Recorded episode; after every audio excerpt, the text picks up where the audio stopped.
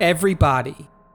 Welcome in to the newest and greatest edition of the Star Wars Time Show. I know it's a different hey now. Matt's not here. He's on vacay with his family. Post vaccination beach trip. It must feel good. It must feel good to be out there away from the office, away from all the worries of the world, and just chilling out with the family on the beach. So I hope Matt's having a good time. So that means it's a solo Nick cast. It's just me. But lucky for you people, we don't have too much to talk about. You won't have to listen to me drone on too long about either set picks or whatever could be happening in the Star Wars world. We'll try to knock this one out nice and quick for you. Hopefully, less than the normal three hour cast that Matt and I do together. Uh, but you never know. You never know. I could go on a tangent. I could talk about uh, Cyberpunk, which I just finished last week. Fantastic game. You guys should play it for sure. I played the ending five different times and it, it hit me emotionally every time. So if you're a fan of video games, if you're a fan of, of the cyberpunk, cyberpunk style of RPG game, I highly recommend that you go play that game. Uh, I will say that I would I would recommend it for those of you who have next generation consoles, that be PS5 or Xbox Series X or if you have a, a, a, decent enough PC to play it, if you are still on those PS4s and Xbox Ones, you should probably wait until the next gen patch comes through, which is probably not going to happen until January of next year. But I, I I'm telling you people right now, Cyberpunk is worth the play.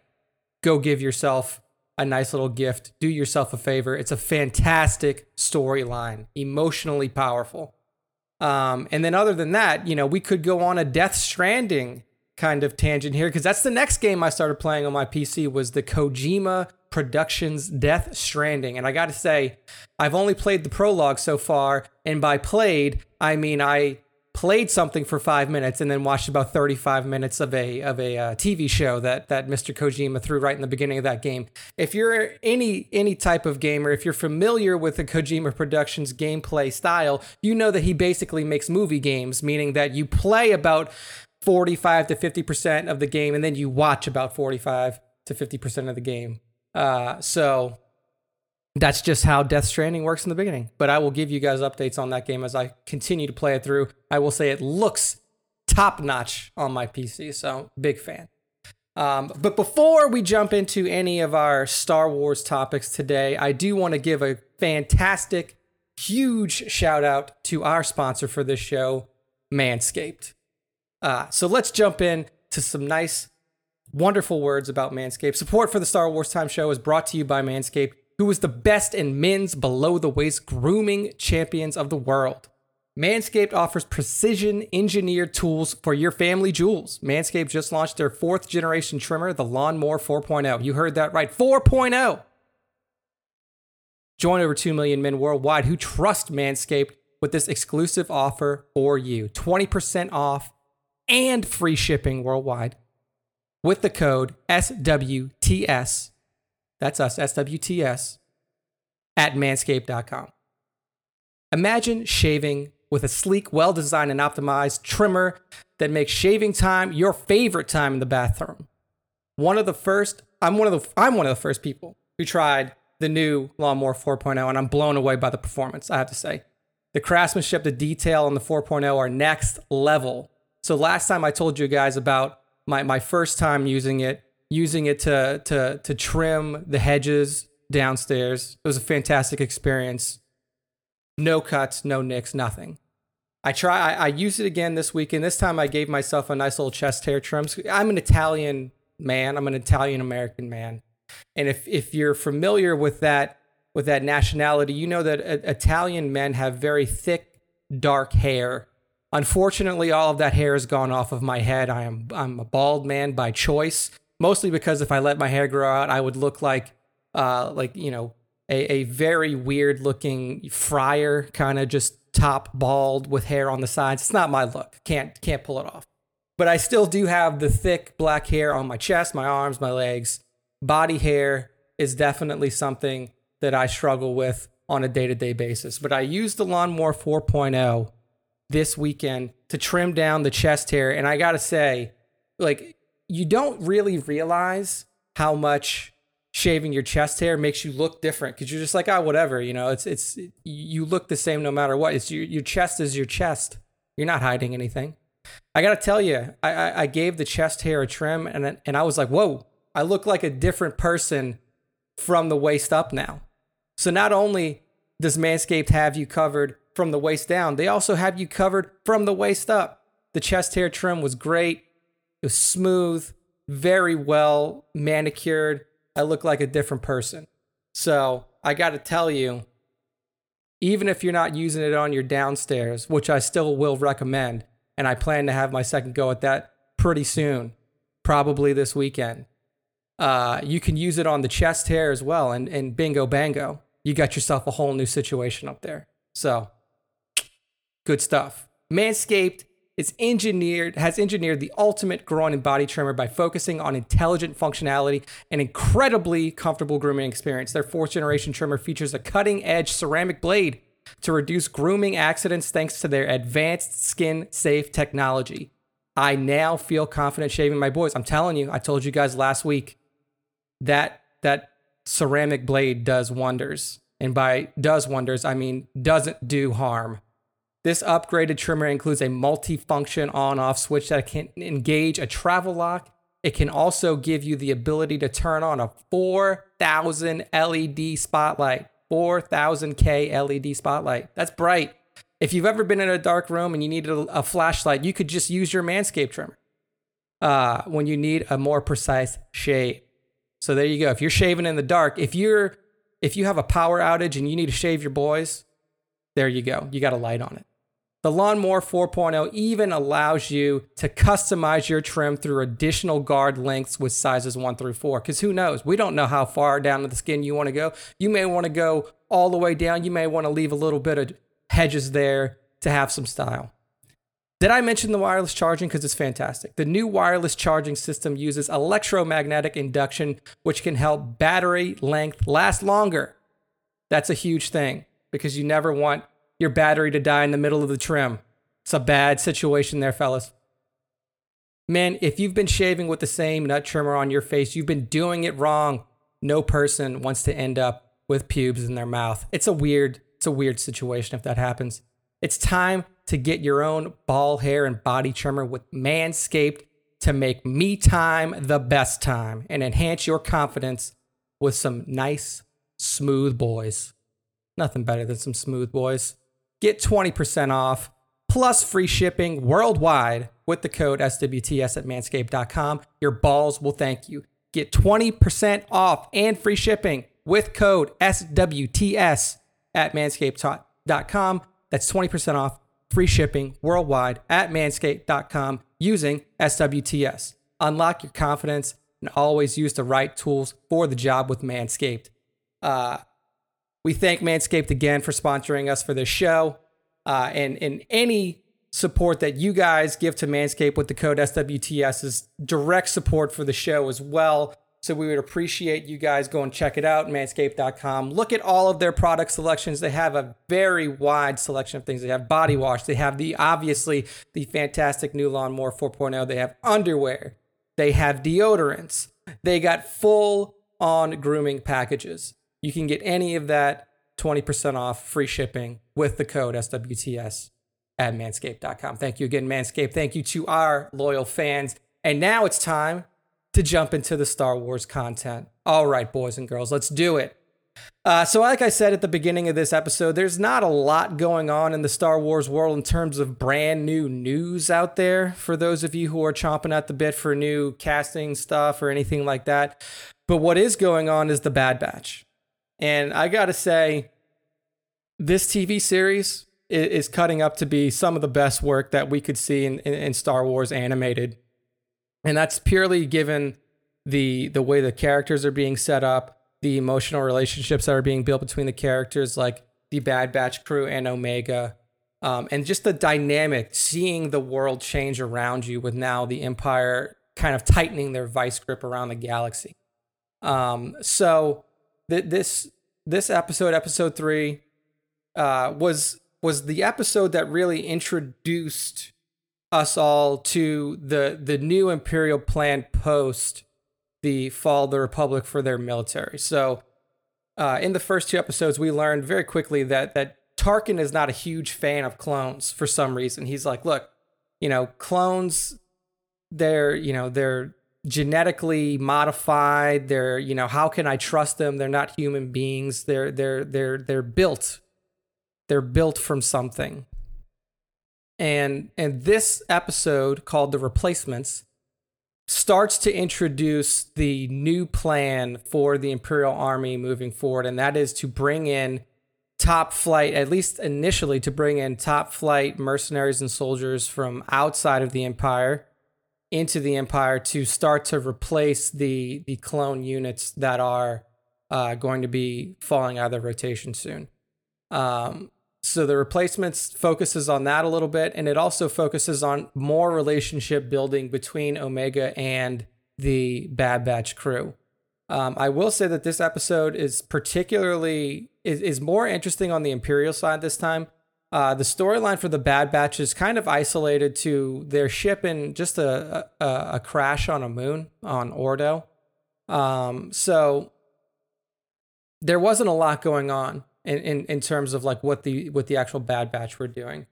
Um, but the Imperial on the Imperial side, we did get to see the first elite squad of mercenaries brought in to to fight under the Imperial uh, banner, and they were being led by none other than Crosshair. The episode opened up with us seeing Crosshair having another tune up on his uh, on his inhibitor chip at Kamino, and then once that was done, he had the new unit of replacements, quote unquote, uh, given to him to go on a mission to you know under for for you know under Tarkin's orders to wipe out the uh, rebel cell that was under the control of Saw Gerrera that the Bad Batch Clone Force 99 was not able to get rid of. So he basically wanted a direct comparison like okay you we're going to send you guys in and you're going to prove to us that you're better than clones by doing uh, by wiping out this Saw cell where they couldn't do it. So that's kind of the he, he's trying to draw direct comparisons between clone units and regular human beings.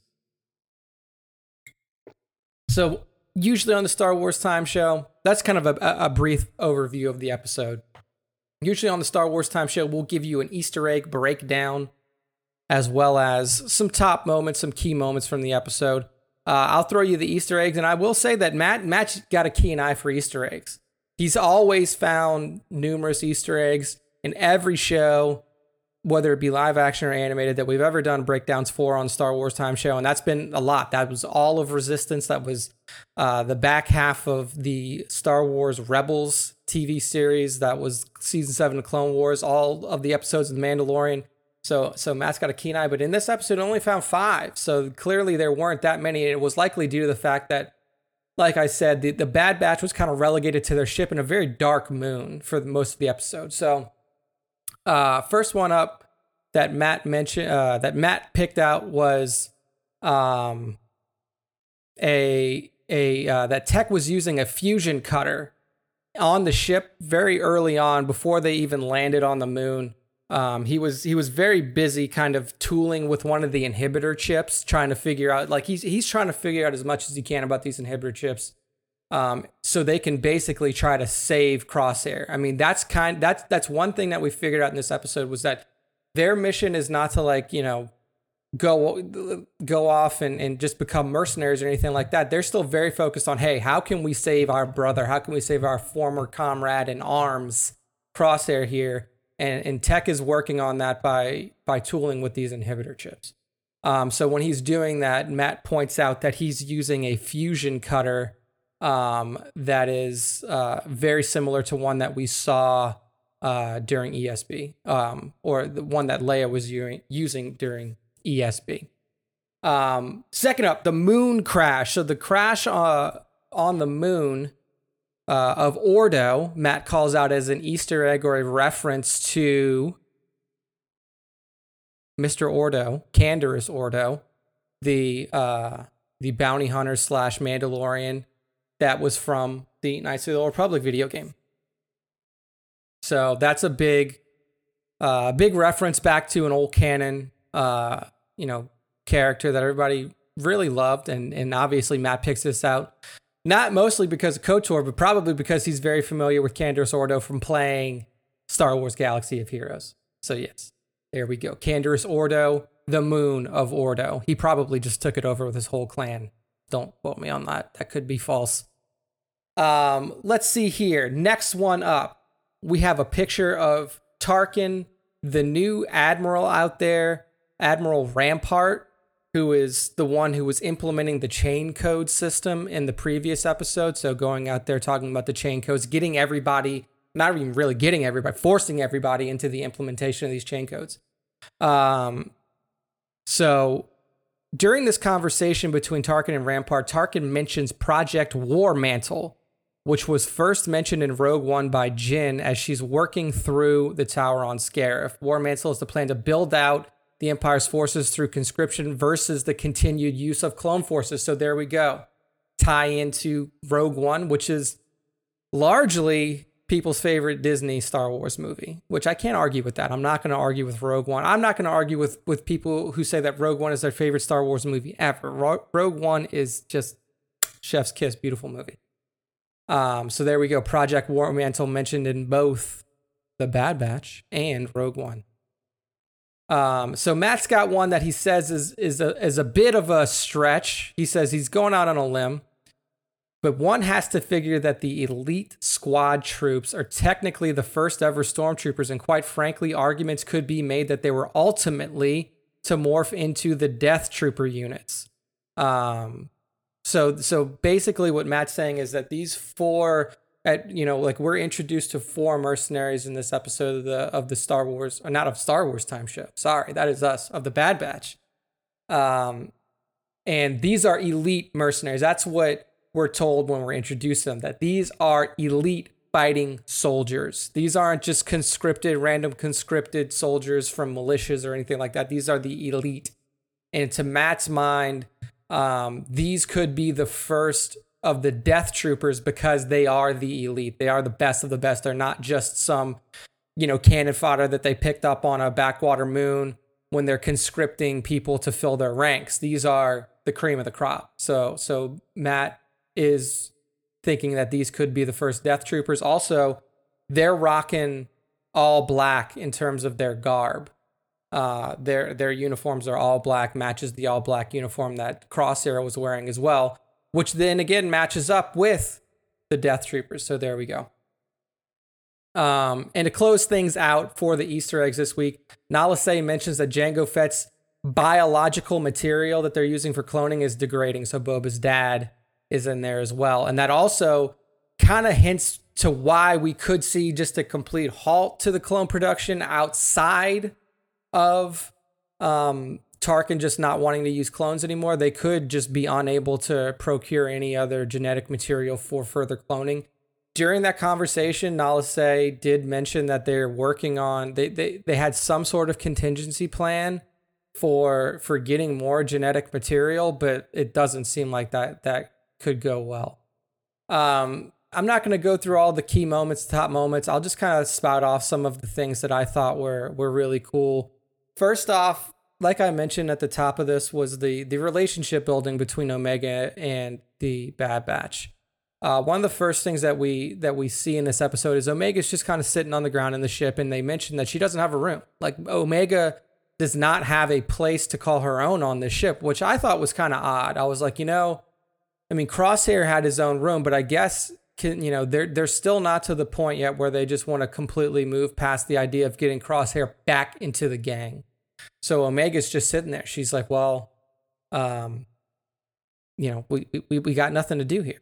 We got nothing to do. We don't have any place to sit. So I'm just going to sit on the ground. I'm going to tool around with things.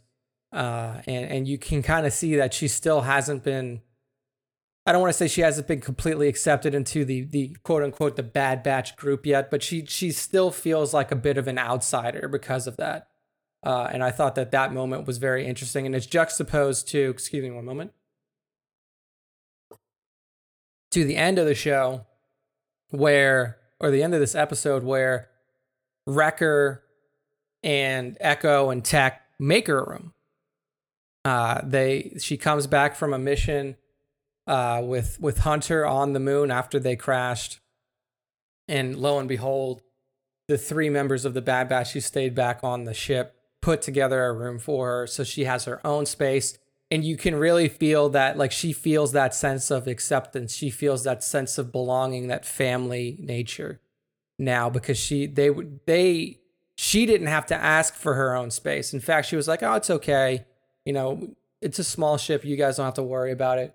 They went out of their way to to make her a room to make her feel accepted into this family. So that was a big moment in the episode for me. The second one was as i was mentioning um, the the group crashes on this moon of Ordo, and they they encounter creatures that are very similar to mynocks, except they don't fly. Like they were, they basically have a they they run into a lizard like creature. I don't remember exactly the name of it. That that feeds on energy cells, basically. Like they don't they don't mean any harm. They don't want to hurt any any humans, which we find out later in the episode. They they that's just their sustenance. They feed on energy cells. So when the when the Bad Batch crew crashes, one of these creatures comes up and it steals one of their fusion fusion cells. So, um, you know, Omega and Hunter go out there to try to retrieve the uh, the fusion cell, but um, they run into some problems. You know, obviously, you get out there, the moon is completely dark. They can't see much of anything. The atmosphere itself is basically poisonous, toxic, either or there you just can't breathe it as a human being. Um, so Omega and Hunter have to wear masks, uh, breathing masks to go out there and, and, and go after this this creature. And while they're out there, essentially what happens is they encounter the creature, they get into a bit of a scuffle Hunter is is convinced that this thing is, you know, uh, you basically are going to have to kill it to try to get this thing back. And and during the ensuing uh, runabout, he get he gets his mask knocked off, unable to breathe, almost dies basically. Uh, but luckily, Omega was able to find the mask, put it back on his face, and and Hunter, while still knocked out, like he's still out, he's out cold, he's laying up against this rock. Omega calls back into the boys at the ship, but they can't come out and help either. They don't get her transmission, so she has to go on on her own. And I think this was a huge moment for Omega. Again, just like the moment in the first episode where they're they're escaping from Kamino, the Bad Batch is pinned down. Crosshair and the rest of the Imperial troopers are now, or the former clone troopers, now Imperial troopers, are ba- basically have them dead to rights. They're they're pinned down. Wrecker's been shot by Crosshair, but Omega takes the initiative herself, picks up the gun, shoots right across her, hits the gun. They're able to escape. She has another moment like that, showing the strength of this character, showing the the independence and the survival instincts of this character. She, you know, save essentially saves Hunter's life by putting the mask back on him, and then she saw where the creature went. He the creature dived down into some sort of uh, tunnel system. She goes down there to hunt down this fusion cell that they need to get their ship back going again by herself with no help. And also, not only does she does she go on this mission by herself, but she doesn't just go at it like a brute or like, you know, I'm just gonna run down there. She grabs, you know, while she's down there, she has Hunter's sidearm, his pistol, and she's not she's she doesn't go with the mindset of like, I have to kill you. I have to kill this thing to get what I want. She she she thinks it through. And she quickly realizes once she gets down there and encounters the creature that the creature has no interest in hurting her. It's not a carnivorous being. It's a, it's a being that that is sustained off of energy, off of pure energy. And that's why this thing went after their ship, their fusion cells, because that's what that was its sustenance. So instead of just, you know, pointlessly killing this creature, she's smart enough to take her flashlight. She kind of flicks it on and off to show the creature that, hey, look, there's energy in here. She throws it to the side. The creature goes over to it and starts to absorb the energy through it and is completely, at that point, completely uninterested in Omega. Um, so Omega just simply picks up the fusion reactor, walks back out the tunnel, and then along the way, she she meets Hunter and she's like, "Don't worry, I got it for you, and I I brought your gun back as well." And she even tells him, she's like, I didn't need to shoot it. I didn't need to do anything like that. So not only is this girl extremely uh, self sufficient, self reliant, independent, and has great survival instincts, she also has a conscience. She's very intelligent. She thinks through situations in a way that some other clone troopers may not. In a situation like that, most other clone troopers would probably just shoot the thing and move on. So uh, I thought that that was a very cool moment, very good character building moment for Omega. Um, there was another moment in uh, the the other big moment that I really want to call out is is towards the uh, the middle of the episode where we switch back to the Imperial side of things. So this is after Crosshair has the new group of elite mercenaries under his command. They're now at the uh, the Alderaanian uh, camp where Saw Gerrera is kind of running operations for this small rebel group, and the the new squad shows up. The new squad under Crosshair shows up, pins them down, gets gets some kills. Like they, they kill a few of the numbers, but it looks like the uh, the the uh, rebels may get away. They get in their ship. They start to fly off, but unfortunately, one of the one of the Imperials, the new Imperials, shoots down the pilot, and they're on the ground. So they're grounded. There's people that are still alive in the cargo hold. They're like, "Hey, look, we surrender. Where we you you don't you know you got us clearly. We we can't go anywhere." And the uh, the mercenaries, like the the one key guy on the mercenary squad, who's who thinks he's big and bad, and he's like, "I don't know why we're under the the command of this clone here. I could do we you know we're we're better than this guy." So he's like, all right, well, let's let's take him in. Let's take him prisoner. And this is where you see Crosshair's conditioning really kick in again. Good soldiers follow orders. That's something that we heard him say in all of the episodes so far. Good soldiers follow orders, and their orders were to wipe out this camp, not to take prisoners. So these mercenaries are like, all right, well, you know, we got them. There's no reason to kill these people. Let's just bring them in we now we have prisoners of war. But Crosshair is like, do you know what we were ordered to do? That's not what we are ordered to do. And uh, good soldiers follow orders. And the the mercenaries like, well, we weren't hired to be, you know, they kind of go back and forth. The mercenary says he's not hired to be a death squad member. He was hired to be a soldier. And uh, that didn't sit well with Crosshair. Shoots him right in the chest, takes him out, and that really silences the other mercenaries, the other elite soldiers that were recruited to the new Imperial Army. And that really sets the tone. That really sets the tone of, of, of how the Empire wants their soldiers to function. They don't want them to think, which is very interesting. They want them to follow orders, which is something that clones are very good at, but something that human beings are very bad at. Uh, human beings are not known to uh, to just blindly follow orders most of the time. Most of the time, you see humans that have consciences. They they think through situations and they they make their own decisions in certain in certain uh, instances. And that's what was happening here with these elite soldiers. But that is not what the uh, the imperial superstructure wants. They want good soldiers who follow orders, and that's what Crosshair made very clear with that move on Alderaan. So um, those are some of the key moments for me.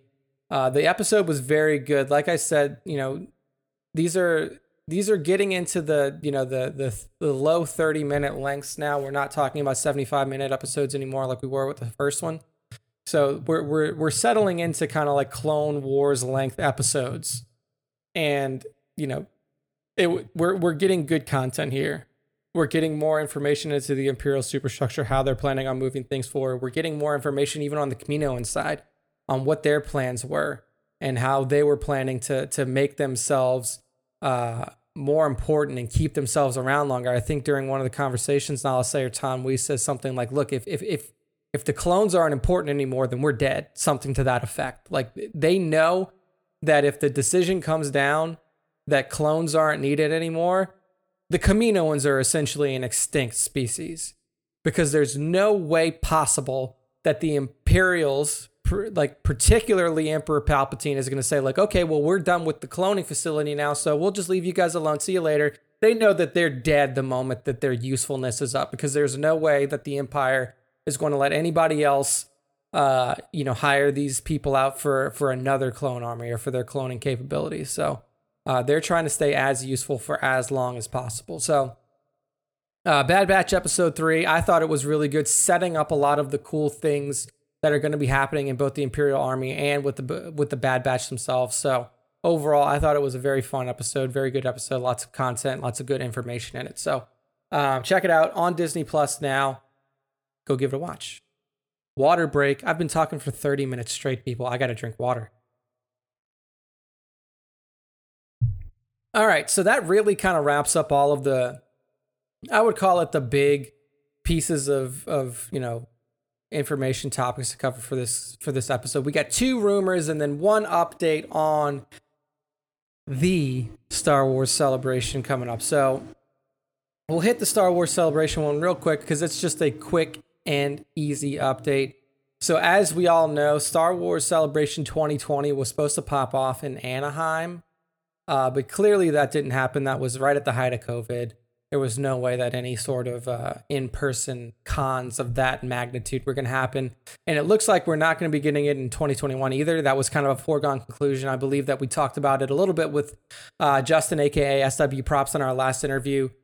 Um, the the official dates now for Star Wars Celebration in Anaheim are May 26th through the 29th of 2022. So if you're planning to go out to Star Wars Celebration next year, those are the dates that you want to know. May 26th through 29th of 2022. So that's almost that's like a year and a week from now. Uh, so there are that I don't think the tickets are on sale yet. I know that if you had previously purchased a ticket for Star Wars Celebration 2019 or 2020, you were able to carry those over. They gave you a chance. They gave you the option to to basically um, put those tickets on hold or, or transfer those or you know into tickets for the the next time celebration were to happen. So if you had already if you already had 2020 tickets, you should be able to use your 2020 tickets or, or talk to the uh, the celebration support team to to make sure that you can use your 2020 tickets for 2022. So May 20, 26 through 29 in Anaheim, California in 2022. So that was the update there. All right, we got two two rumors here that we're going to hit before we get into our fan segment. Like I said, people, there was not a lot that was happening in the Star Wars realm for news. You know, there were some more Andor set leaks. Getting kind of bored of that. Like Andor set leak now was there. It looked like there was a cave scene. There's there's there there, there there's a cave and there were soldiers by it. So there's a cave now in Andor. All right, cool. Caves, like it. I like caves caves can have some pretty cool things in them. Um, but we have a couple of rumors to, to talk about here. One I'm listing as a rumor, just a regular rumor. One I'm going to list as a wild rumor, and I'll get to the wild rumor second. The first rumor is that Daisy Ridley, aka Rey, is in talks for a Star Wars return. Um, this comes from Giant Freaking Robot. I will say that I don't know the validity or the the level of uh, of trust that I would put in Giant Freaking Robot. I've never uh, really interacted with them. I've never seen stories come from them before. Maybe they got a source that uh, we're unaware of, but who knows? Uh, but according to Giant Freaking Robot, Daisy Ridley is in talks um, with LFL, Lucasfilm Limited, and Disney to return to Star Wars in a future project. There's no information on what the project is. There's no information on on the scope of her interaction or her her her role in this project. It's just that she is in talks with Disney to come back as Rey for a future project. Um and that's really the the the the whole kind of substance of this rumor. So what I'll do from here is I'll speculate a little bit on one, if this rumor is true, what could happen, and two, why I think it may or not may or may not be a good idea for this one, I will say right up front, I think that it would be a fantastic idea if we could get Rey back because Rey, Rey's character is the only way forward for Disney and Lucasfilm post sequel trilogy, post TROS.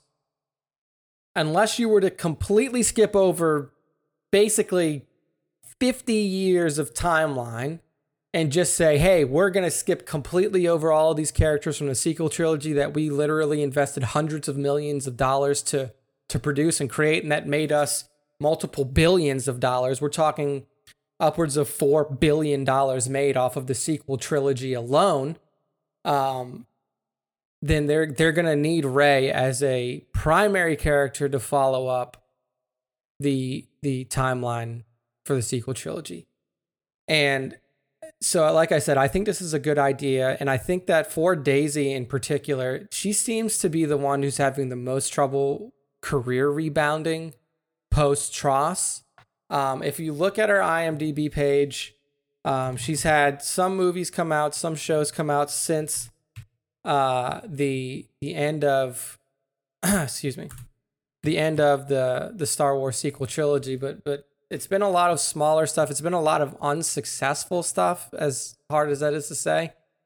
Um, you know, she she let's let's talk about her big things. Her her big thing. Uh, she did a movie called Chaos Walking, which is not only the name of the movie, but it's also the description of the movie itself. Uh, this movie was directed by uh, Doug Liman. If you are familiar with Doug Liman's work, which you are probably, it's it includes Edge of Tomorrow, includes the first Bourne movie. Um, so he's done a lot of good things, but but Doug Liman is famous for his rocky, let's just put it that way, uh, filmmaking process. This movie has essentially taken four years to make and release, uh, which is an extremely long time for a movie. Um, and uh, Daisy Ridley plays one of the main characters. She plays a character uh, named Viola right next to her co-lead Tom Holland, and uh, and he plays a, a, character named Todd. And this movie has been universally panned. Um, it released on March 5th, so it only released about two weeks ago. Um, uh, Metascore of 38, uh, which is not good. An IMDb score of a 5.7 out of 10. Again, not very good. Um, so you can see that this was I don't know the the the budget that was on this film. Uh, I don't know. It says that there was a budget of 125 million dollars. That's a that's a high budget. I mean, you know, that's that's you're approaching at 125 million dollar estimated budget. You're approaching, you know, superhero Star Wars movie level of budget for for a film like this, and it did abysmally. Uh, opening weekend of 3.75 million dollars gross US cumulative worldwide gross so far only 21 million. It's safe to say that this is a b- b- bomb. Um, so not not good for Daisy. Uh, her other, I guess you could call it big, uh, big movie that she put out since she's been in Star Wars was Murder on the Orient Express, and that was produced by her, I believe, which which was a good film. Um, but you can you can see that her career has not really righted itself completely from her Star Wars time yet. Now, granted, I mean, we're only two years out from the release of TROS, not even two years out from the release of TROS. Um, so she still has time to get some more good, uh, good pieces of uh, uh, film under her belt, but, but right now it's it's a bit of a struggle she's got three things in production right now. One's called The Inventor, where she's playing is it's a voice. She's doing a voice for this. This is a a uh, an animated film. There's one called The Marsh King's Daughter, uh, which she is starring in next to Ben Mendelsohn. Again, another Star Wars actor. He played uh, director Orson Krennic. And um, there's one called Woman in the Castle, and she it is her Kristin Scott Thomas and Nina Hoss in that in those uh, in that movie. So, uh, like I said, n- not too much going on in Daisy Ridley's career. So one for her. A Disney contract's always a good contract because it's a contract that has a lot of zeros in those in the checks. Um, so for her, she gets a lot of money if she chooses to do it. Also for her, if this if this project is a Disney Plus TV series, which could be, um, you know it's in good hands. Disney Plus has yet to let us down in terms of the quality of the content coming out from their live action series, even their animated series. So, if they choose for the follow up, for the continuation from the sequel, excuse me, sequel trilogy to be a live action TV series, then then she is really set up for success. I mean, you can see the the level of excitement that somebody like Ewan McGregor has, who who experienced the Star Wars prequels, another kind of widely, you know, generally panned trilogy when it first came out, and and now the the general collective has come around to to being, you know, fans of the prequel trilogy. Um, but but given his experience on the prequels, which he admits now was very difficult, not only uh, the reception but also the filming process, um, he is just ecstatic about working on the the Kenobi Disney Plus series, and it, it's something that he really does have a great passion for, and that he's really enjoying the experience. Um, so if she can have that type of turnaround, just like Ewan had, then you're talking about not only taking an actor who had who you can argue had a negative experience from Star Wars, which she did. I mean, she the the insane Star Wars fan base essentially drove Daisy Ridley off of social media because they're psychopaths. Um, and you know, obviously the the final two films in the in the trilogy uh, were also you know had their issues with certain sections of the fandom and stuff like that and we can all agree that the trilogy as a whole didn't play out exactly how we were hoping it would um, but not only would it give her a chance to to take the bad taste of the sequel trilogy out of her mouth, but it will also give her a chance to do the character of Rey uh, some justice. And I think that that all of us, regardless of your thoughts on the sequel trilogy, we all want to see all of the characters in Star Wars done done right, done correctly, and and and really have them have them have the, the, their time in the in the spotlight like they deserve to have. And I think that Daisy Ridley, first off, I think that Daisy Ridley is a very good actress. I don't think that that it was her acting style, her acting chops that had anything to do with the quality of the films that were in the sequel trilogy or the quality of the story that was t- told through the sequel trilogy.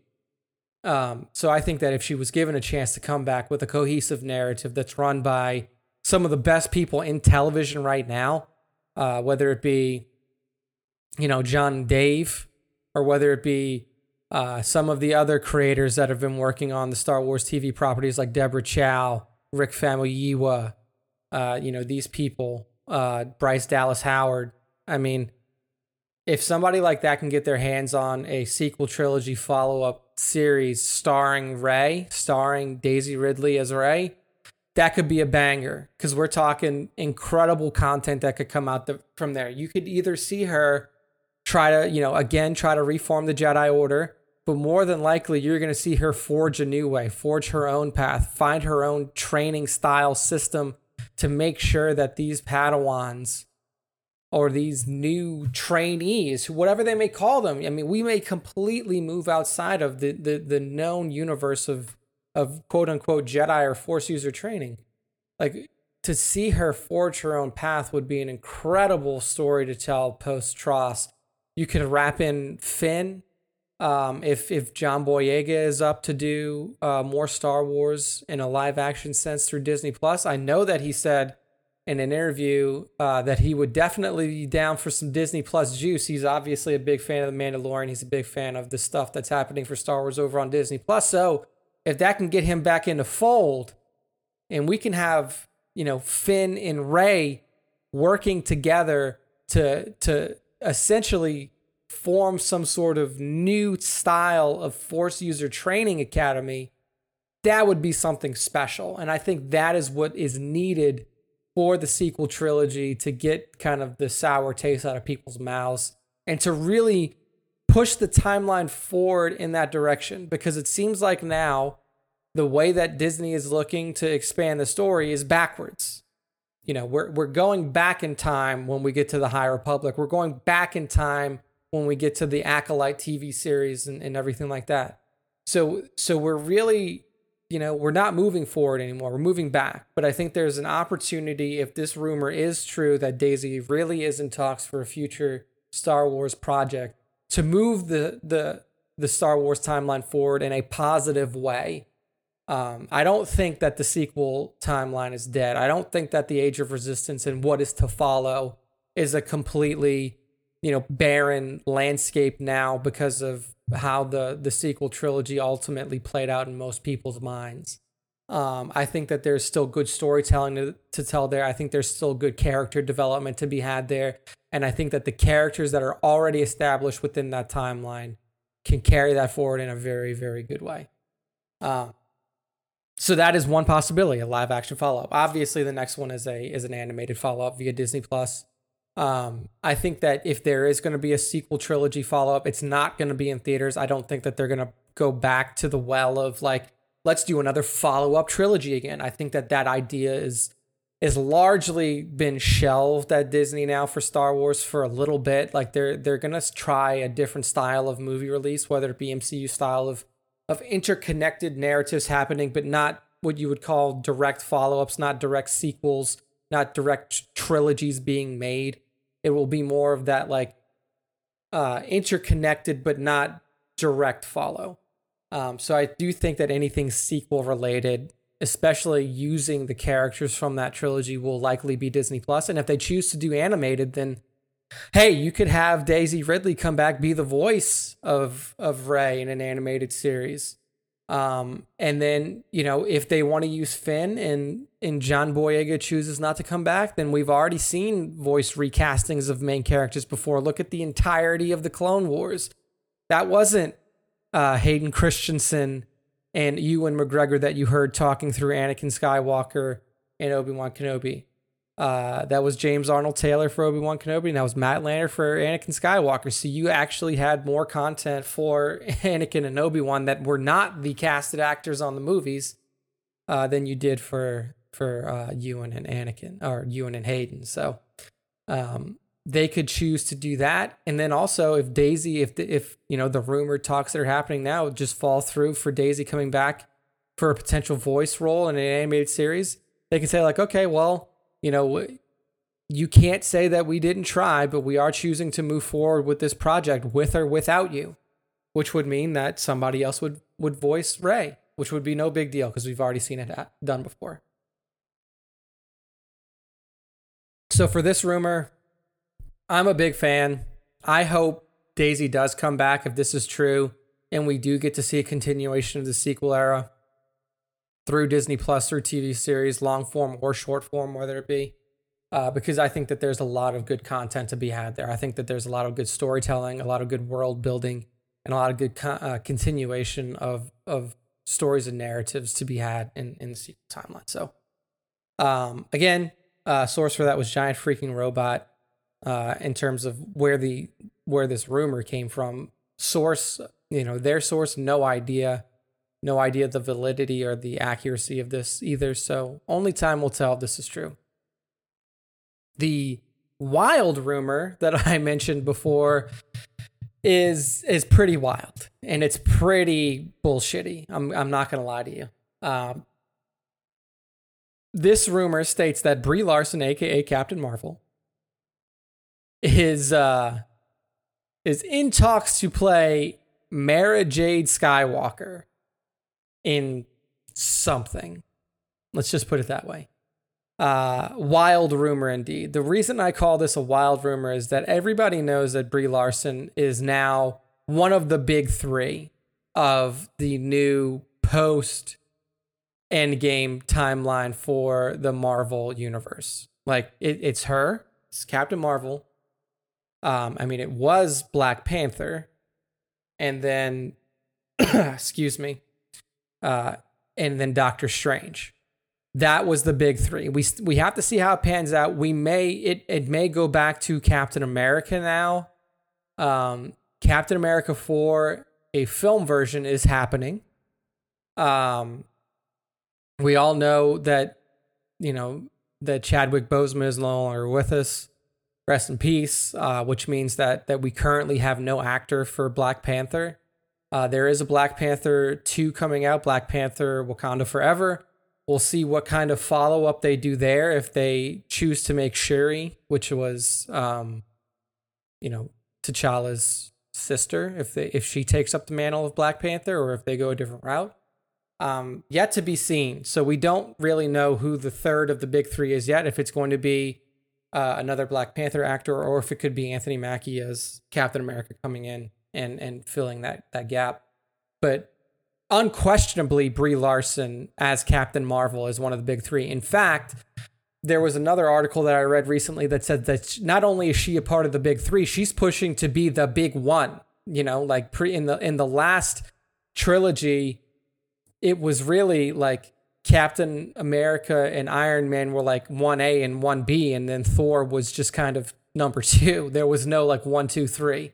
But she's pushing to be the number one of this now. And if that's the case, then the likelihood of her having the time to come in and play Mara Jade Skywalker is extremely low. Um, if you're to bring back a character like Mara Jade Skywalker, it would require a, a large time commitment if you were to do it correctly. Mara Jade Skywalker is a character that that not only uh, you know needs to be explored in whether in either multiple episodes of a long form TV series, so a series like The Mandalorian or like you know Kenobi, where you're getting you know you can get upwards of 45 minutes plus per episode, or you know multiple multiple episodes of a short form TV series. So you're talking you know see, uh, at least one season's worth of content for a short form TV show like The Bad Batch, where you're getting 30 minutes per episode. So the likelihood of her have just having the time to do it with the now accelerated rate at which they're putting out Marvel content that could include her in the Captain Marvel role, uh, her her time is probably limited. Um, the second thing here is that the use of Mara Jade Skywalker is very complicated now. Um, there was no mention of Luke Skywalker having a partner, having a wife, having a love interest anywhere in the sequel trilogy. Now that's not to say that you know that it was far enough away from from their tryst that they could you know he could have easily just not mentioned it and not have an effect on the story. Obviously that could happen, but you would figure that a character like Luke Skywalker and a character like Luke Skywalker's wife would be important enough to at least have a passing mention in the sequel trilogy. Um, so that's a big hurdle to, to cross right off the bat. Second one is is that the the character of Mara Jade Skywalker falls firmly within the actual timeline of the original trilogy and post original trilogy. So, for those of you who are unfamiliar with Mara Jade Skywalker, she was the assassin of choice. She was the the the the right you call her the right hand assassin of Emperor Palpatine during the original trilogy timeline. She was dark through and through to the core. Um, and she was sent on a mission to kill Luke Skywalker at one. And that's how the two of them met. Now, over time, and obviously, uh, this is all in old canon. The the her link to the dark side kind of was broken down by Luke Skywalker, and eventually Mara Jade turned back to the light and married Luke Skywalker, and they had their son Ben Skywalker. And then Mara Jade ultimately found her end at the hands of um, Han Solo and Princess Leia's uh, and you know their son Jacen Solo after he made his turn to the dark side to become Darth Caedus. Um, so the character has is is heavily involved in OT timeline, post OT timeline. Uh, the problem that we have now is that um, her character would need to brought would need to be brought into a show like The Mandalorian, which is the only place that really makes sense for her. Or if they were to do a series that focuses on Grogu's training with Luke, because you would figure if she still is this Imperial assassin and if she still is under the employ of the Emperor, who we now know because of TROS is still alive during the during the Mandalorian timeline, it would make the most sense for her to come in as an Imperial assassin or to, that is hunting down Grogu, that has been put on a mission to retrieve Grogu from wherever he is and bring him back. So that would mean two things. One, she would probably hunt down Mandalore, Mando at first, or if the Empire was able to get the footage from the Star Cruiser where everything went down with Luke coming to save Grogu, then they would be that she would be immediately on the hunt for Luke Skywalker.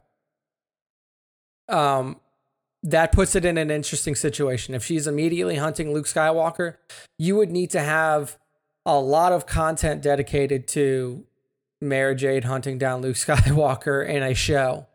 And that would mean you're either conscripting parts of The Mandalorian to tell this in conjunction with whatever's happening with Din now and Nite Owls and everything that's happening with the Darksaber timeline. Um, or you would have a completely different spin-off series that would feature Mara Jade and Luke Skywalker as like the main characters. You know, you would you, I mean it would more than likely feature Luke Skywalker as the main character um in his journey as he goes about the galaxy trying to to recruit force sensitive humans or force sensitive beings for his academy.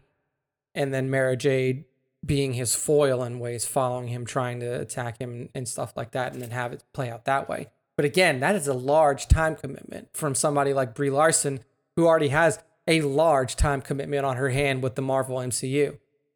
Um, your other option here is again the the good thing about Disney Plus is you can choose to go two ways. You can choose to go animated, you can choose to go live action. If you want to go live action, you're talking about recasting the character of Luke Skywalker or doing what you did at the end of The Mandalorian for the whole series. So that means essentially, you know, uh, deep faking Luke with a different actor's body and then having Mark come in and do the voice and then you do whatever modulations you need to do to make it sound like young Luke. Or you go animated and if you're talking about somebody who who needs to do something on the side, and I'm not saying this as a as a knock on ADR or, or voice actors, but it's easier to do voice acting on the side of you know a, a bigger project than it is to do full on in person live action acting. So you could again you could go in and you could create a new animated series that's focused around Grogu, Luke Skywalker, and everything that I just mentioned for the live action series and just have Brie voice the Mara Jade character, and then that way she wouldn't need to uh, break too much from her Marvel schedule to get this done. Um, the only other avenue to bring in Brie Larson as Mara Jade Skywalker would be if they somehow made a, a, a cartoon series that is literally happening at the same time that the OT is happening, where you have you're essentially telling the stories that are currently being told in comic books, like the the current Star Wars 2020 slash 2021 run that's covering the timeline between ESB and ROTJ. Um, the the previous one, which was telling the story between a, a New Hope and ESB. So, like creating a cartoon series that essentially retells those stories in the comics, which I think is highly unlikely to happen. Um, I think that this is probably just bullshit that's flying around the internet. I don't think that there's any sort of validity or truth to this at all. Mainly because I don't think Brie Larson has the time for it. And I don't think that Kevin Feige, the master of the MCU, would allow his star of the of the phase 4 of the MCU to essentially say like, "Hey, I'm I'm splitting my time now between another Disney property in Star Wars and Marvel. So again, I, I think it's highly unlikely that this comes to fruition, but I think it would be cool. Obviously, everybody who's a fan of the of the uh, old uh, EU, the they would love to see. We would love to see Mara Jade Skywalker come back in some way, shape, or form. But at this point, it's very difficult to do and it would be even more difficult to do if you chose Brie Larson as the vehicle to do it through. So, um, this rumor comes from We Got This Covered. I mean, they're well-known bullshit artists. They've missed on more things that they've hit than they've hit on, and most of the stuff that they've hit on has been obvious. Let's just put it that way. It's been obvious. Um, so I put very little stock in this rumor. Take it with a grain of salt. That's why I call it a wild rumor because it is wild. Um, and yeah, I mean, that is about all that was happening in Star Wars this week. I mean, you had some rumors, you had an update on the Star Wars celebration happening in 2022. And then you also had the update on the Star Wars celebration. I mean, not the uh, the Andor series that is currently filming with the new cave scene that's going on. So stuff in caves and then people who dwell in caves writing wild rumors. Look at that. Um, all right, so that's going to bring us on to our fan section, fan segment for this week. Matt threw up the question of the week that was followed, that was backgrounded by the beautiful beach that he's on for his vacation. Um, and the question of the week was, what is your favorite part of The Bad Batch episode three? Um, and again, we're, we're, we know that the, you know, people, some people may be a little tepid on the show so far. We're only three episodes in, but we appreciate all the responses that we get from our, from our crew. So I'm to take a swig of water and then I'm to run into these here comments.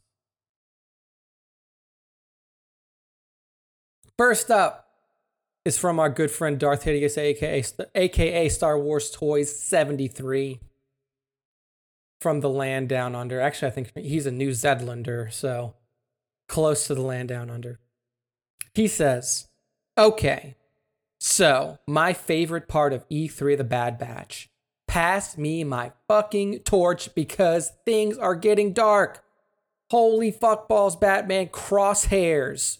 Dude, his mind has been scrambled more than eggs for a fucking homicidal omelet. He executes one of his troopers just as easily as swatting a fly, and I could definitely see him as the progenitor of the Death Troopers, just like Matt said in those Easter eggs. Not unlike Kylo Ren in The Force Awakens, Crosshair orders the slaughter of the insurgents. It's not lost on me that he also uses a fucking flame that they also use a fucking flamethrower to fry those poor suckers. Brutal. They did. They burnt. They you literally saw a flame trooper come in, fire shoot out, and then you just heard people yelling. It was insane. So Darth Hideous here is right on. Don't get me wrong, the rest of the episode dished out loads of exposition, but the darkness of Crosshair's path really got me in the feels. Yeah, man, Crosshair is definitely, I mean, like you, you can see in, in the beginning of the episodes that he's actively being fucked with. They're actively making sure that his inhibitor chip is still functioning at high capacity. So it's not like they're just, you know, he's just like that. They're they're tweaking him. They're tuning him to be this this evil fucked up force. But it is, man. It's uh I mean Darth Hideous kind of hit it right on the head. This this Crosshair storyline with first off the the Bad Batch, you know, saying we're not letting him go, and then also the Empire just sitting there tweaking his brain is is special. It's a good one. Uh, this one here from at Gundam underscore char on Instagram, aka Red Comet. He says, enjoyed the savagery of Crosshair. Obviously, a setup for his redemption and sacrifice to save Omega. Uh, yeah, I mean, it, you know, we, we'll see. I mean, you know, like I said, it's the Bad Batch's mission to save him. That's why Tech is fiddling around with these inhibitor chips. That's why all of the guys are still kind of like, hey, you know, it still hurts. Wrecker said that during the episode that it still hurts to see his things in the ship to know that he's not with them. So it's definitely on their mind. It's definitely on their mind to save him, whether it be a sacrifice or not. We'll see. Uh, so good one there from Gundam underscore char. Uh, we got one from Pop Toy Photos. He says that they're setting up that they're setting up that things with Crosshair may not be as black and white as they seem. Yeah, I mean they're definitely not. I mean, it seems like the Empire's really fucking with them. You know, we we know that even prior to the Imperials getting their hands on Crosshair and, and tuning up that chip in his head, he still had a little bit of it in there. Like his inhibitor chip wasn't as defective as the rest of them. He felt that Order 66 pull. He was like, you know, good soldiers follow orders. Even in episode one, right at the beginning, he was hunting down uh, Caleb Dume, aka Kanan Jarrus, when they were, uh, you know, on the planet with Depa and everything like that. So we know that he he was that that inhibitor chip was always kind of you know tuned up, you know, kind of still on for him where it wasn't for the others. But now we, you know, it is crazy to see that they've essentially just fucking they're they're turning it to eleven basically. They they have this jacked up to to really make him a psycho. Johnny Osage Av, Johnny underscore Osage underscore AVE says how ruthless Crosshair was with the insubordination of the elite troopers. I mean, yeah, like everybody's, I mean, like that was the, the key moments really in this one. Like I mentioned in the breakdown, that this was really more interesting on the Imperial side than it was on the Bad Batch side. And yeah, that's what it was. He he is he is ruthless. He's brutal. He shoots this man. He says, "Oh, you don't want to follow my orders. You don't want good soldiers follow orders." And he shoots this man in the chest, kills him right in front of the other elite troopers, and that sets the tone for what could potentially be the Death Troopers. Um, Lima 4 Photos says the last bit at the end of the episode where Crosshair seemed to take a moment to think and take it all in. Time will tell if it's remorse, the waning of the effects of the zapping of his chip, or his suddenly missing the clone trooper camaraderie despite all the programming and its effects. Yeah, I mean, we we know now that now we know they need to actively go in here and juice that up. Like this is the second time that we've seen them go in and, and essentially zap the chip in his head to make sure that it's still going at full capacity, if not higher. So likely what happens is like, yeah, they give him that bit of juice in the inhibitor chip, but then after after a bit of time, it comes back down. And he's gotta like, you know, he's gotta get his therapy session again to make sure that he's still a good soldier who follows orders. Um, so it was interesting to see that comp, you know, the contemplative moment where he's just like, man, you don't really know what's going through his head, whether it's, you know, like Lima says, the effects of the chip wearing off for the time being, or if it is just genuine remorse for not only killing one of his own soldiers, but killing innocent people who were just looking for transport off. I mean, in that scene, right before they kill all these people at that rebel camp, they they literally tell them it's like we're not combatants. Like we were just told that we could get passage off of this this planet to somewhere else, and still they executed these people. So uh, Crosshair probably does have a lot of um, mixed emotions about what's going on there. So it's, it's, he's definitely the most interesting character at this point in the show, right next to Omega. Um, so that's the end of the, the fan responses for this week. I appreciate all of you for for taking the time to respond to our question. And just remember when you're watching the episode of The Bad Batch, think of your favorite moment. And just remember that Star Wars Time Show will ask you your favorite moment. So make sure, give us a follow at Star Wars Time Show on Instagram. That's where most of our interaction is going to go on throughout the week, whether it be uh, through our shares, our fan artist shares, whether it be through our questions of the week, whether it be through our continuing coverage of our Marvel versus Star Wars bracket, which will continue next week when Matt is back in the co pilot seat with me. And it's also where you can uh, put your entries in to become a member of the top five Star Wars fan artist features of the week.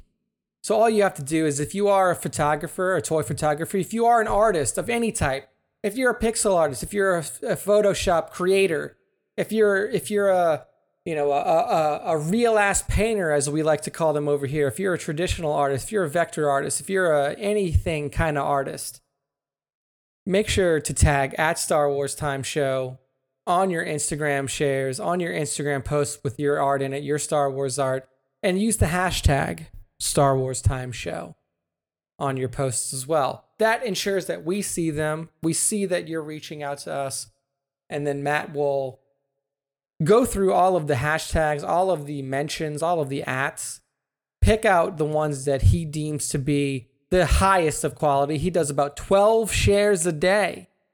So every day he'll put out 10 to 12 pieces of art that we have been tagged in by the community.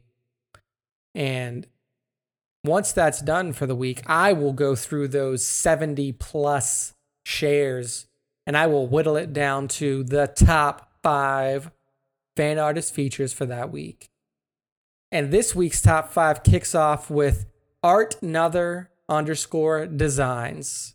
And he's got a just a a really fantastic mashup here. It's not a it's not a, a uh, toy pick. It is a Photoshop digital art creation. And what we see is a mashup between essentially Birds of Prey, which is the Harley Quinn movie, and Star Wars. So what we see is the full kind of neck up bust of Darth Vader but in the mask, you can see that one of the eyes is popped out, and you can see like a Harley Quinn eye. The mouth, like the the rebreather part of the mouth, is kind of popped out too. You see Harley Quinn's smile, and then on the head, on the helmet and stuff like that, you have the just the the standard, like the the very iconic Harley Quinn art on there. One says smile, a bunch of ha ha ha ha ha on one side of the helmet. And he's he's on the bridge of a Death Star. And if you look at the background of the uh, or of a Star Destroyer, and if you look at the background of the interior of the Star Destroyer, you see the the uh, the Batman symbol on like kind of spray painted up on the top there in the back. You can also see ha ha ha written across one of the windows of the Star Destroyer as well, and it's in shambles. There's just sparks flying everywhere. So I thought that this was a super fun piece from art and other designs. Um, a really great mashup of the of the you know Batman slash Harley Quinn universe and the Star Wars universe. So go give them a follow. A R T N O T H E R underscore designs on the IG. Only 266 followers, but this person really is a, a fantastic kind of mashup creator. Um, he's also a fantastic Photoshop artist as well. So go give them a follow. Next up for the top five, before we get there, I'm going to take a sip of water. Hydration, people, is very important, especially when you're talking nonstop for over an hour. Uh, next up in our top five is at CAD, K A D, dot Bane, B A N E like our good buddy Cad Bane from the Clone Wars TV series, except it's with a K. And what we have is is a focus is a is a is a uh, what you call a, a character that we don't see a lot in the toy photography community. At least I don't see a lot, and you know we don't often share too much on our on our feed.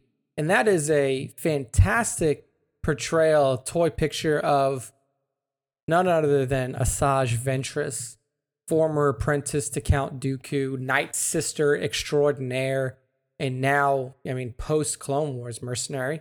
Um, so the shot that we see is is an action shot of Asajj here. She's got her two curved blade lightsabers ignited and shunted off to her left side. She looks like she's sliding in from left to right in the photo. You see a nice bokeh kind of dust uh dust kind of throw off to the right side of the image. The red hue of the lightsaber is is dominating the left side of the portrait. And it really is just a fantastic pose that was done by atcad.bane here for this Asajj Ventress shot. It looks like she's literally like she's done many times in the Clone Wars, running and kind of sliding into combat with her lightsabers at the ready. Uh, I thought it was really cool. I thought it was really well done. Not a lot uh, just a very clean setup uh, and, and a great representation of Asajj Ventress here in the shot at cad.bane on Instagram. Well done. Next up, we have a fantastic Lego shot by at Brick, at Brick Panda 82 on Instagram. I know that they've made the top five before. And what we see is Inferno Squadron in Lego form, and that's something that you don't see a lot of is is Inferno Squadron from the from the Battlefront 2 campaign. You see Iden Versio front and center standing on top of an Imperial tank with the Imperial logo flag in the background burning to a crisp. You can see TIE fighters in the background in the midst of a heated battle, flames and explosions aplenty in the background in the foreground, you see two of her Inferno squad members right up front in front of the tank, standing there, guns drawn, looking directly at the camera. And and I love the face on Iden Versio's um, uh, Lego figure here. I don't know if this is a custom or if this is like an actual Lego that is out there. Uh, but it was it, it really does capture the old Iden Versio pre uh, her her turn to I guess you would say the rebellion, the light side, after realizing that they're essentially just telling her to murder everybody. That's what the you know Operation Cinder was to burn the remains of the empire to the ground for it to essentially be uh, risen up through the ashes in the First Order. So uh, I just thought it was an awesome shot here of Iden Versio. Uh, really captures the essence of her during her time in Inferno Squadron. So good job at Brick Panda 82. Next up is just a fantastic creation here by Rezeren Arts.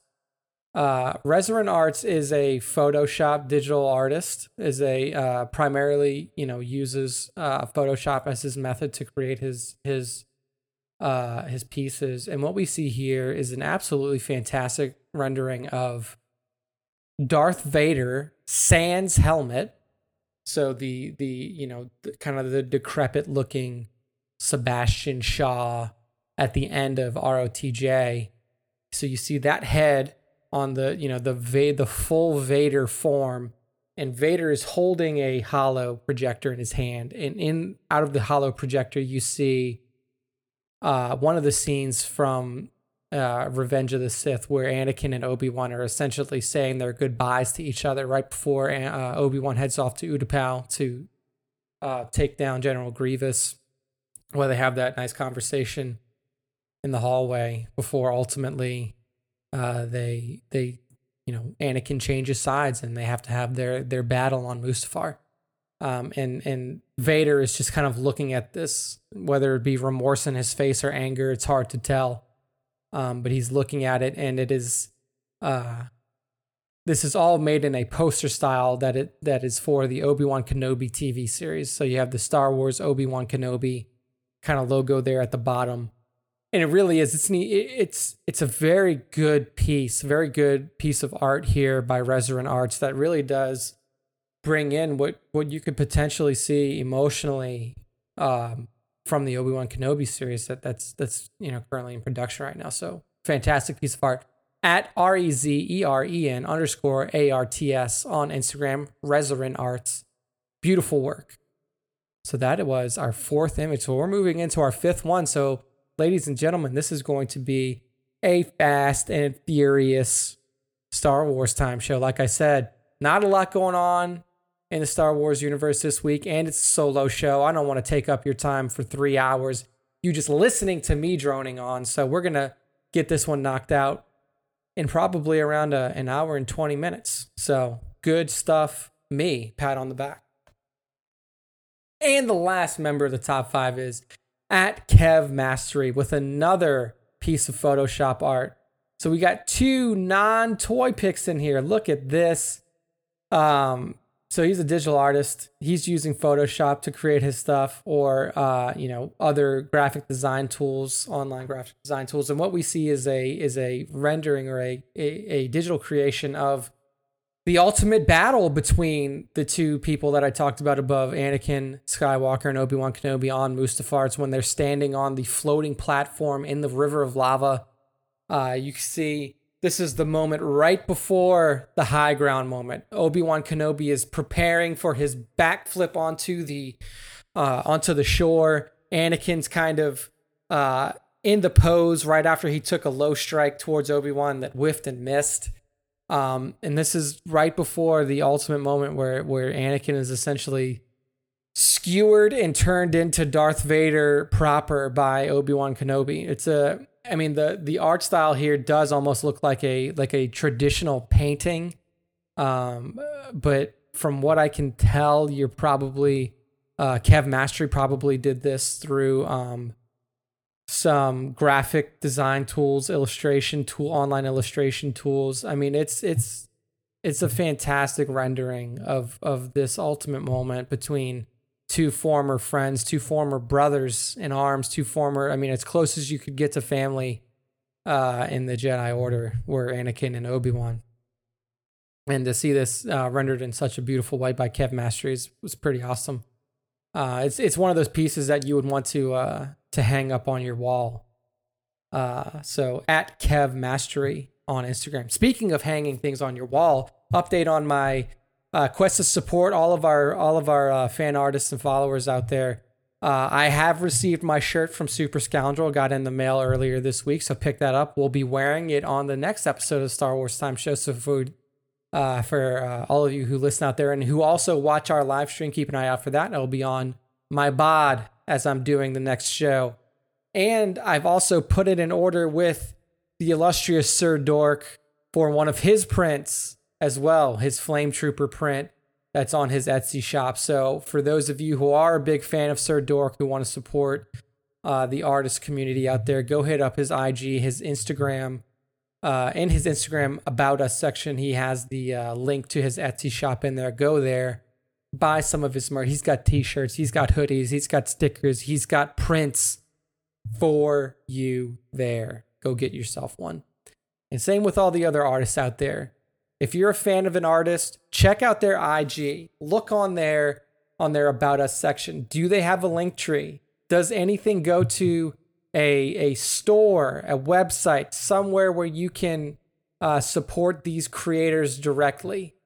Uh, Kev Mastery here has a link to his website, his art station, where you can look at all of the art that he's done uh, not only through Instagram, but also just through this awesome website that he's built on the internets. So go check out your favorite artists. Go see if they have different things for you to check out, different channels, whether it be their other channels online or ways for you to to to purchase their their art through digital shop. So do that. And that's it for the Star Wars Time show this week, everybody. Thank you to everybody who used hashtag Star Wars Time Show on your art. Thank you for everybody who tagged us at Star Wars Time Show on your art. We appreciate all the love and support that we get from this community um, with the tags, with the ats, with the comments, with the likes, with the shares. Uh, and again, I'm going to ask you guys to support us by going to manscaped.com, use the code SWTS to make a purchase for yourself, for a loved one, for a partner, for a significant other. Uh, any purchase that you make from manscaped.com with the code SWTS is a direct uh, contribution. It's it's direct support for us. It tells Manscaped that you are a supporter of the Star Wars Time show and that you want to show your support for the show by showing your support for Manscaped, and that helps us directly. Um, so we would really appreciate it for those of you out there. If you're looking for body wash, if you're looking for a new new comfortable pair of underwear, which I can vouch for. I wore on our last show, and I got to say, it is it is a very comfortable piece of undergarment there.